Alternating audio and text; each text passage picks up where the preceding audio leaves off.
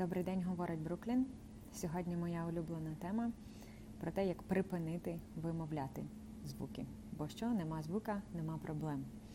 І з вимовою, і з фонетикою завжди історія досить складна, тому що ви свій рот завжди все життя використовували для з, с, р, а тут раптом берете і очікуєте від нього якісь з, с, р. І ясно, що м'язам, які беруть участь у вокальному апараті, буває складно. Спробуйте сісти на шпагат, якщо ви ніколи в житті цього не робили. Погадайте, що м'язам буде складно.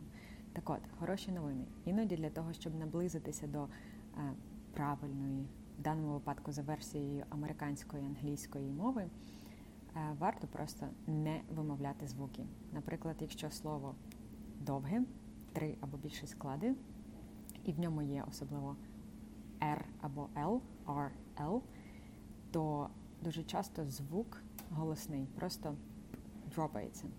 Тому ми не говоримо Veg't'ble, ми говоримо Veg't'ble, не Nat'ral, а Nat'ral, не Hist'ry, а Hist'ry, не Choc'late, а Choc'late.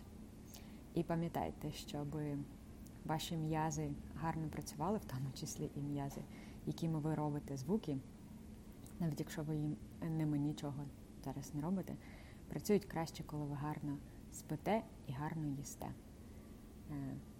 Тому спершу виспатись, а потім вже акценти, присідання і все інше.